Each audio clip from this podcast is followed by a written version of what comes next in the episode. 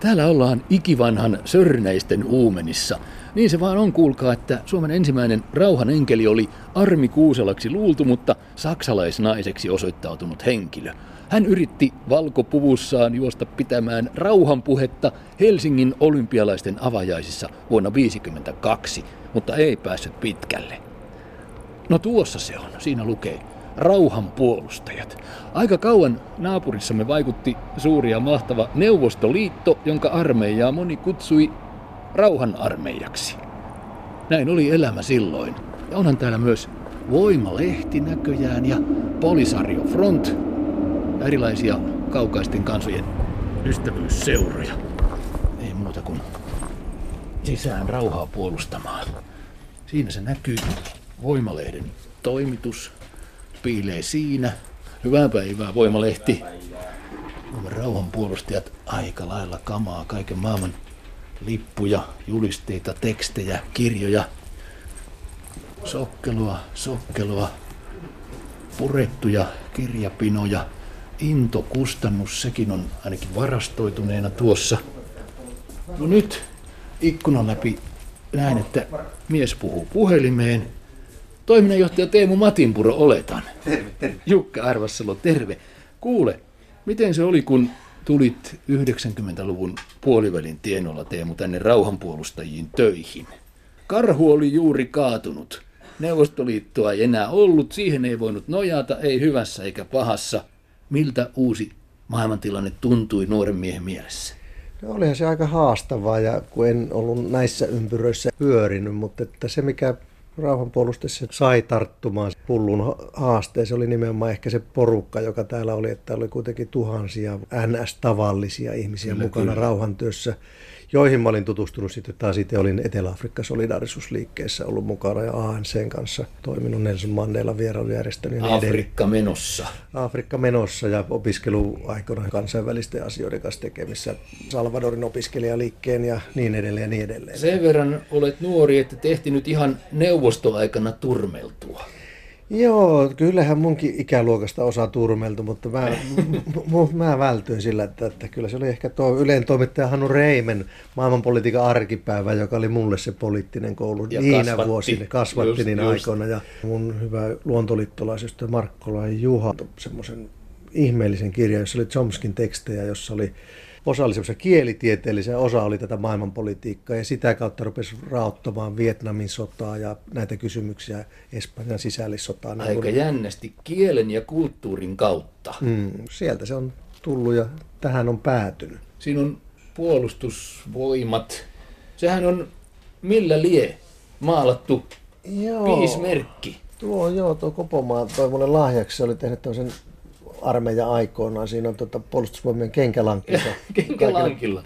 Piismerkki. Hän keksi sille saappasrasvalle parempaa käyttöä. Kyllä, kyllä. Mitäs muuten ihan käytännössä Teemo Matinpuro juuri tänään nyt olet tehnyt rauhan puolustamisen hyväksi? No tänään just on tuota, naputellut, tuota, meillä on julkaisemassa syksyllä kirjaa, joka käsittelee Lähi-Itää. Ari Kerkkäsen, entisen lähi instituutin johtaja, nyt hän on Afganistanissa tehtävissä ja hänen teksteistään, joka tuo ehkä siihen lähi kaaukseen mm-hmm. jonkinlaista tiekarttaa sillä tavalla, että voitaisiin ymmärtää paremmin sitä, mitä siellä tapahtuu. Ison maailman parantaja olet. Siinä on tietysti monenlaista kumousmiestä kuvissa ja tavaraa ja kirjaa valtavasti.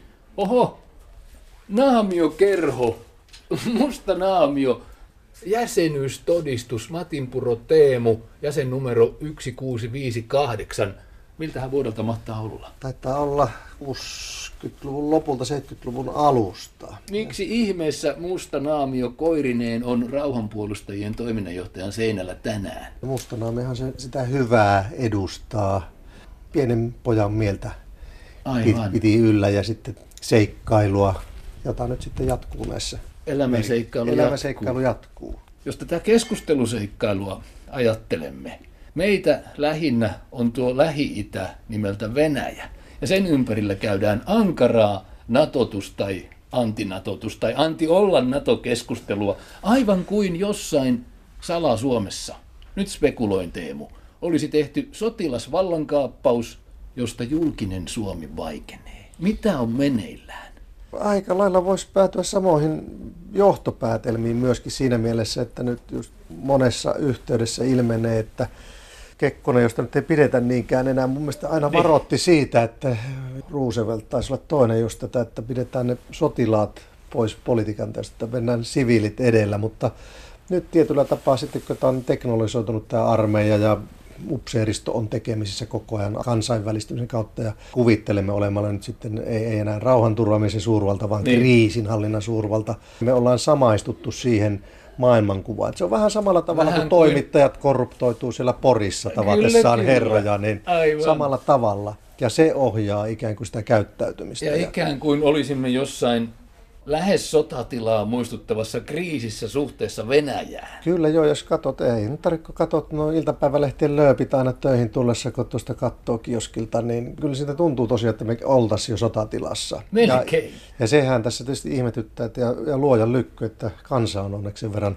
kylmäpäistä, että nämä vaikka kuinka vyörytetään tätä NATOa, niin kansakunta on ikään kuin syvässä muistissaan tietää, että parempi, että me jättäydymme tämän touhun ulkopuolelle. Ja edelleen edelleenkin Naton vastustus on valtavaa, huolimatta siitä, että meiltä puuttuu kokonaan niin. äänekkäät Naton vastustajat. Niin, heitäkään me, ei, ei ole. Ei, ole. Niin. Ei on meidän... semmoinen pikkuhiljainen hivuttautuminen. Kyllä, menee. ja se on vähän ärsyttänyt sitten, että no esimerkiksi Tarja Halosessa ja ehkä Erkki Tuomioissakin myöskin se, että niin kuin meillä tämä liittoutumattomuus, mm. että se on vähän niin kuin latenttia me ei nähdä visiota siitä, että mitä se voisi olla. Ja, ja pidetään optiota auki. Me ei nähdä, niin kuin, että meidän pitäisi lähteä visioimaan Suomen roolia mm.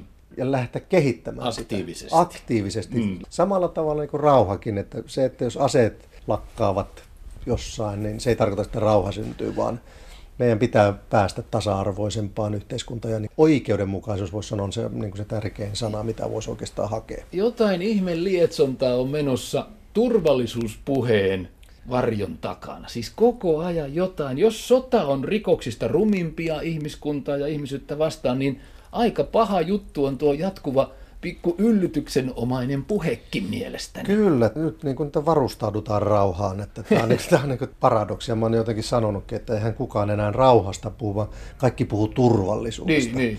Se on korvannut ikään kuin sen ja me voimme olla turvassa vain, jos me voimme uhata jotain riittävän isolla arsenaalilla. Kyllä, kyllä.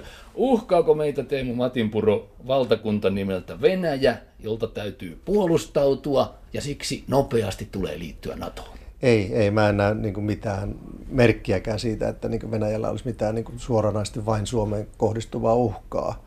Mm. Pikemminkin päinvastoin, että jos me ollaan NATO-maa, niin silloin tämä raja tulee aika lailla ikävämmäksi paikaksi elää, koska hyväksyttiin me sitä tai ei, niin se venäläinen kenraali miettii, meidän pitää astua hänen housuihinsa hetkeksi, jos hän katsoo, että aha, tuossa 1500 kilometriä jälleen uutta rajaa. Niin. Ja, ja vaikka me sanottaisiin, että ei meillä ole vihamielisiä aikomuksia, niin meidän pitää miettiä, mitä hän sen arvioi. Että, ja se, siinä mielessä tämä turvallisuus on jakamaton, että mitä molempien sanot, pitää kokea olevansa turvassa. Niin, mitä sanot Teemu tästä meneillään olevasta kauppasodasta? Toisaalta pakotteista ja toisaalta siitä keskustelusta, että nyt ne venäläiset tulevat ja ostavat tästä maasta tärkeitä paloja, siis rahalla valtaavat.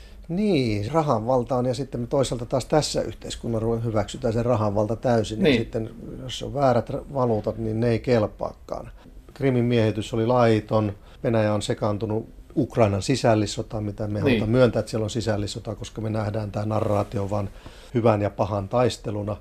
Ja kauppapakotteilla mitä silloin on saatu aikaiseksi, niin pikemminkin päinvastoin, että Putinin kannatus on kasvanut ja niin. sitä on voitu käyttää niin kuin tekosyynä sen yhteiskunnan vielä suurempaan militarisointiin. Kyllä, ja kyllä. oikeasti ihmisillä, kun ihmiset näkee, että siellä ei ole oikeasti oppositiota olemassa, niin. joka voisi yhdistää. Kansalaisyhteiskunta ei oikein toimi. Valtakunta ei, Venäjä on kyllä voimissaan. Kyllä, kyllä. Ja se, että mitä me voimme tehdä, on nimenomaan vahvistaa sitä kansalaisyhteiskuntaa. Ja sitä ei tehdä palopuheilla. Niin. Sitä tehdään konkreettisella yhteistyöllä, niin kuin me ollaan tehty Nova ja Gazetan kanssa, erilaisten muusikoiden. Se on hyvin pieniä ituja tai joku kyllä, ensimmäiset kyllä. vapaat ammattiliitot, jotka on mulle niin kuin Ja ihmiset, ihmiset yleensä. kyllä. Et Teemu Matinpuro ilmiselvästi hyväksy tänne NATO-armeijaa. Kävisikö se EU-intti, EU-armeija Mä paremmin? luulen, että sehän se on niin saman kolikon toinen puoli. Että mun mielestä tuntuu, että me kaikista parhaiten, kun me nyt satutaan olemaan jääty tänne pohjan perukoille juuri tähän rajapintaan, että meidän kannattaisi ikään kuin nauttia tästä asemasta ja yrittää pitää ikään kuin tällaiset turvallisuusrakenteet mahdollisimman kaukana meidän rajoista. Joku on sanaleikitellyt, että EU-armeija ei ole sen rauhanomaisempi ratkaisu kuin NATOkaan, mutta se on hyvä rahanomainen ratkaisu. Kyllä, rahanomainen. Ja sitten mä luulen, että niin näitä uhkakuvia rakentamalla, ja tietysti se varmaan Venäjällä ihan samalla tavalla, niin kuin Putin elää niistä uhkakuvista, ja molemmissa armeijat saavat yhä enemmän resursseja ja heidän merkityksensä nousee. Niin. He tarvitsevat toinen toisiaan ja Se on sehän sitä sopii heille.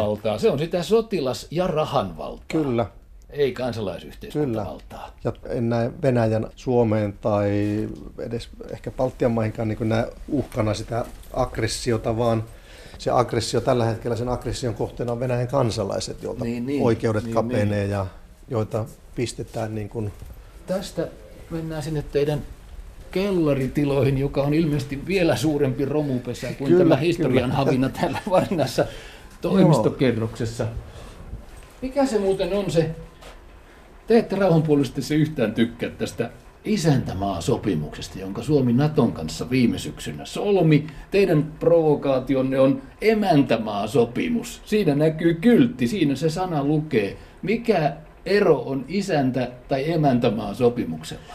No me vähän lanseerattiin tai kehiteltiin sitä ajatusta siis siinä mielessä, että kun tämä isäntämaasopimus, joka liittyy tietysti taas tähän turvallisuuteen, ei Mm. rauhaan, mm. vaan asevaraisen turvallisuuteen. Eikä me kannattaisi kuitenkin ottaa se oma roolimme sillä kansainvälisessä kentässä, niin kuin ei jonkun supervallan, ei minkään supervallan juoksupoikana, vaan me voitaisiin pikemminkin tarjota tämmöinen niin hyvä emäntä, joka Niin. niin. pitää huolta kaikista Siinä on vähän vieraista. feministinen tasa-arvo-soundi. Kyllä, kyllä, kyllä. Ja sitten Lupaatte saunottaa neuvottelijat Saunot, Kyllä, kyllä. Ja niin kuin sanottu, että mehän voitaisiin ilmoittaa kaikille mahdollisille konfliktien osapuolille, että tänne on aina tervetullut neuvottelemaan.